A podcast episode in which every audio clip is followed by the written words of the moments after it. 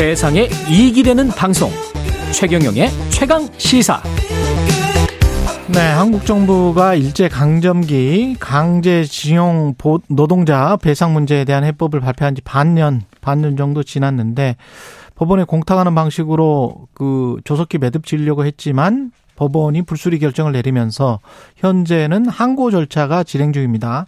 지금 어떤 상황인 건지 어, 임재성 변호사 연결돼 있습니다. 안녕하세요. 예, 안녕하세요. 예, 임재성 변호사님은 강제동원 피해 소송 대리인이시고요. 지금 공탁 관련해서 법원에서 전부 기각 결정이 난 거죠? 그 전부까지는 아니고요. 전부는 아닙니까? 어, 예, 전체 12명에 대해서 정부가 공탁을 했습니다. 예. 그 중에서 11건에 대해서 아. 어, 정부의 제3자 변제가 위법하다라는 판단이 나왔고요. 한, 한 나머지 한 건에 대한 판단이 남아있는 상황입니다. 아, 한 건은 남아 있다? 예. 예. 아직 판단이 안 됐다. 그러면 어떻게 되는 건가요? 항고를 하게 되는 겁니까? 예, 뭐 정부는 지금 계속 불복을 하고 있다는 건데 예. 결국은 지금 그 정부의 제3자 변제라는 것이 어, 정부의 강제동원 조치에 대해서 반대하는 사람들의 채권을 일방적으로 없애려는 조치입니다. 음. 법원에서 그러한 제3자 변제가 위법하다라는 판단이 좀 줄줄이 나오고 있는 상황이고, 예. 실제로 정부는 뭐, 이 하급심 법원의 판단에 대해서 불복하겠다라는 입장을 취하고 또 불복 절차를 하고 있지만, 음. 다른 판단이 나올 가능성은 많지 않다. 왜냐하면 이미 전국 각지의 10여 명의 법관들이 동일한 판단을 내린 쟁점에 대해서 과연 법원이 다른 판단을 내릴까 저희는 좀 그렇게 예상하고 있습니다. 너무 정치적으로 보는 것 같아서 조금 어 그렇긴 하지만 혹시나 혹시나 항고 뭐 재항고를 해서 대법원까지 가게 되면 그리 그래서 윤석열 대통령이 임명한 대법원장이 이제 바뀐 상황에서의 대법원에서 다른 판단을 내릴 가능성은 어떻게 보십니까? 뭐 결국 지금 이 쟁점이 대법원까지 갈 거다라는 예상은 뭐 저희도 그렇고 예. 어, 정부 쪽도 그렇고 모두 그렇게 좀 예상을 하고 있는 것 같고요. 예. 그 사실 이 쟁점에 대해서 대법원 판례가 없는 건 사실입니다. 또 관련된 아. 학술 연구도 없어서 뭐 쉽게 단정하기는 어렵지만 예. 뭐 예상을 좀 두 가지로 나눠서 해보면 예. 첫 번째로는 뭐 피해자 대리인이자 법률가로서 예상을 해보면 대법원에서 지금의 하급심 판단을 바꿀 수 있는 법적 근거를 내놓을 것이냐 음. 그렇게 예상하기는 어렵습니다. 말씀드린 것처럼 이미 다양한 법관들이 동일한 판단을 내리고 있는 상황에서 예. 대법원도 결론을 바꾸긴 어려울 것이다. 음. 근데 현실적인 예상은 지금 이 쟁점이 정부가 가장 관심을 갖고 있는 쟁점이라는 걸 대법원도 분명 알고 있을 테니까. 그렇죠. 아마 판단을 지연시킬 가능성은 충분히 있다. 아, 즉 현실적 예상은 예, 예. 그래서 어, 정부가 껄끄러워하는 문제, 또 정부가 굉장히 부담스러워하는 문제에 대해서 결론을 바꾸기보다는 판단을 늦추는 방식으로 어 정부의 부담감에 적절하게 대법원이 호응하는 뭐 이거는 굉장히 좀 뭐라 그럴까요? 뭐 앵커께서 말씀하신 것처럼 좀 정치적이거나 네. 현실적인 예상인데 음. 그럴 가능성이 있고 왜냐하면 만약에 지금 법원에서 이루어지는 판단이 대법원에서 확정이 된다면 사실 정부로서는 큰 타격을 입을 수밖에 없습니다. 그렇죠. 한일 관계를 복원한다는 명분으로 일본이 껄끄러워하는 강제동원 피해자들의 판결을 빼앗으려고 하는 조치가 위법하다라는 최종적인 판단이 이루어지는 것이기 때문에 이렇게 정부가 부담스러워하는 법적 판단을 늦추는 방식으로 예 일정하게 좀 정부 눈치 보기의 어, 모습을 보이지 않을까라는 안타까운 예상을 또 안 할 수가 없는 상황이긴 합니다. 대법원이 실제로 다른 사건을 처리하고 이 사건을 뒤로 계속 밀어서 뭐 5년 정도 또는 이 정부 임기 내에는 판단을 안 하는 거 그거는 이제까지 대법원의 뭐랄까요? 관례, 관행 뭐 이런 이런 말을 하기도 조금 좀 이상하긴 한데 하여간 대법원이 이제까지 해온 행위로 봤을 때는 있을 수 있는 일이죠, 충분히. 뭐 있을 수 있다를 넘어서서 예. 사실 최고법원, 대법원이나 헌법재판소가 잘하는 방법입니다. 부담스러운 그렇죠. 쟁점들에 대해서 예. 예. 일정한 시간 동안 그냥 사건을 들고 있는 방식으로 판단을 안 하는 건 예, 대법원과 최고 그 헌법재판소가 민감한 쟁점을 좀 피해가면서 음. 스스로의 어 뭐 정치적인 사회적인 영향력을 좀 유지하는 방식이어서 예. 특히 이 강제동원 문제는 사실 이 어, 제3자 변제 공탁뿐만 아니라 예. 지금 현금화 절차, 집행 사건들도 다 대법원에 가 있습니다. 그런데 저희로서는 좀 납득하기 어려운 모습을 보이고 있는 게 이게 1년, 2년 정도 판단을 그냥 안 하고 있는 사건들이 꽤 있습니다. 그래서 지금 강제동원 관련 다른 재판들도 지연되고 있는 겁니까? 예, 맞습니다. 뭐 예. 양금덕 할머니나 이춘식 어르신의 일본 기업을 상대로 한 뭐 매각 명령 결정.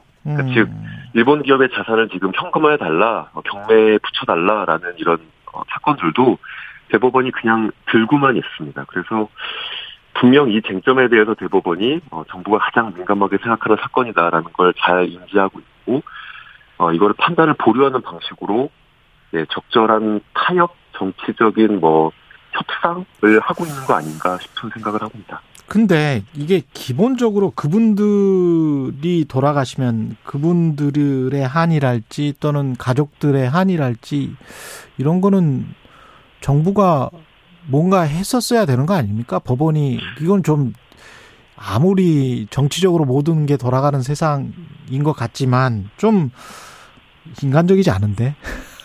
그 삼권 분립은 예. 그렇게 생각하는데요. 예. 법원은 판단을 하면 됩니다. 그죠. 뭐 그거에 따른 예. 외교적 부담이나 정치적인 부담은 행정부와 입법부가 지면 되는 거고. 예. 선출되지 않은 권력이 갖고 있는 취약성도 있지만 음. 또 그렇게 정치적 책임을 질 필요가 없기 때문에 예. 개별적인 사건에 대해서 법률적 판단만 해서 판단을 하면 됩니다. 근데 지금 법원이 정치를 고려하고 외교를 고려하면 예. 사실 그 사건 분립의 원칙이 어긋나는 것이고 더 음. 나아가 헌법에는 신속한 재판을 받을 권리가 명문으로 있습니다. 그렇죠. 그거를 지켜야 될 의무는 법원에 있는 것인데 네. 법원이 여러 가지 고려를 통해서 재판을 안 한다. 이거 고령의 피해자들에게 사실 법원이 무슨 얘기를 할 수 있겠습니까? 저희가 음. 여러 가지 부담이 있으니까 이 판단을 좀 늦추겠습니다. 이거는 뭐 말 그대로 헌법을 위반하는 모습이어서 부디 강제동원 사건에 대해서 대법원이 예, 적정한 기간 안에 신속한 판단을 어, 내려야 하고 내릴 음. 수 있다라고 생각합니다. 그리고 이렇게 정부가 제3자 변제 해법을 도, 그 수용하 수용하지 않는데도 불구하고 원고들이 수용하지 않는데도 불구하고 이제 이걸 계속 그 강요하는 듯한 모습을 보이니까 시민들이 모금을 시작을 했습니다. 예. 지금 75일 만에 6억 원이 모였다고 하는데 이게 어떤 의미가 있을까요?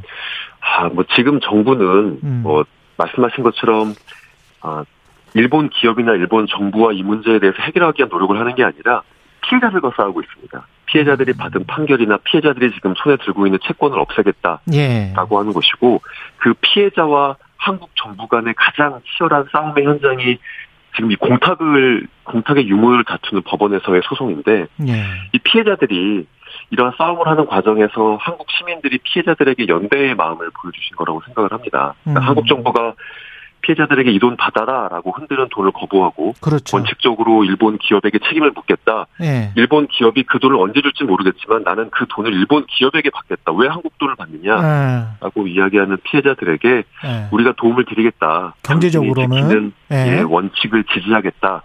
라는 의미로 어, 피해자 그 한국 시민들께서 그렇게 연대의 마음을 모아주신 거라고 생각하고요. 사실 네. 어, 저희가 이렇게까지 많은 돈이 모을 수 있을지라는 생각을 좀 못했는데요. 예. 어, 좀 점점 더 많은 마음을 모으고 있고, 예. 실제로 어, 6억 원 중에서 1억 원씩은 이미 반대하시는 피해자 내 가족입니다. 예. 12명이지만 가족으로 내 가족인데, 예. 이게 가족에게 전달을 드렸고, 예. 또 이렇게 전달 받으신 피해자분들께서 어, 시민들의 마음을 어, 잘 알았고, 너무 음. 감사하고, 또 원칙을 지키며 싸우겠다는 말씀을 해주셔서 사실 소송을 대리하는 입장에서도 지금 국면이 좀 답답하기도 하지만 또 이런 방식의 연대와 마음을 모을 수 있는 또 기회가 되는 것 아닐까 싶기도 합니다. 버텨서 끝까지 싸워서 일본 기업으로부터 받아내라 이런 어떤 국민들의 마음인 것 같은데 예. 법원은 지금 그런 그 판결을 판결금을 받기 위한 미쯔비시 중공업이나 일본 제철 등으로부터 관련해서 이제 배상 판결금을 받기 위한 어떤 특별 현금화 명령 소송 이것도 지금 다 계류 중이군요. 예, 말씀드렸던 예. 것처럼 뭐 현금화 절차도 2018년 대법원 판결에 나온 이후에 일본 기업이 제대로 이 문제에 대해서 대면하지 않기 때문에 저희가 강제 집행 절차를 했고요. 또뭐 예. 여러 가지 고비가 있었지만 결국은 그것이 다 마지막 최종 단계인 대법원까지 가 있습니다. 음. 그거를 대법원이 들고 판단하지 않고 있는 상황이고 피해자들은 계속 신속하게 판단 내려라. 이게 뭐 특별한 법률적 쟁점이 없는데 왜 이거를 뭐 아무런 이유 없이 들고 있느냐라고 비판하고 있는 상황인데 음. 사실 대법원이 이 문제에 대해서 왜 판단을 지연시키고 있는지 답변하지 않고 있습니다. 대법원은 개별 사건에 대해서도 답변하지 않을 수 있는 뭐라고 그럴까요 하나의 위치에 있어서 저희로서는 좀 답답한 마음이고 뭐 이 대법원장 후보가 지명된 상황에서 이 문제에 대해서 좀 공개적으로 답변을 하는 게 필요하지 않을까 싶은 마음입니다. 정부에게 마지막으로 당부하고 싶은 말씀 없으세요? 음, 사실 피해자들의 이야기를 좀 대신 들려드릴 수밖에 없을 것 같은데요. 한국 정부에 대한 기대가 없다. 최소한 방해만 하지 말아라. 우리가 우리 되든 예. 우리 자식 되든 일본 기업을 상대로 끝까지 싸우겠다. 한국 기업이 우리 손에서 판결을 뺏지만 말아달라. 한국 정부가 우리 손에서 판결만 뺏지 말아달라 라는 음. 게 지금 피해자들의 마음입니다. 예, 강제 동원 피해 소송 대리인 임재성 변호사였습니다. 고맙습니다.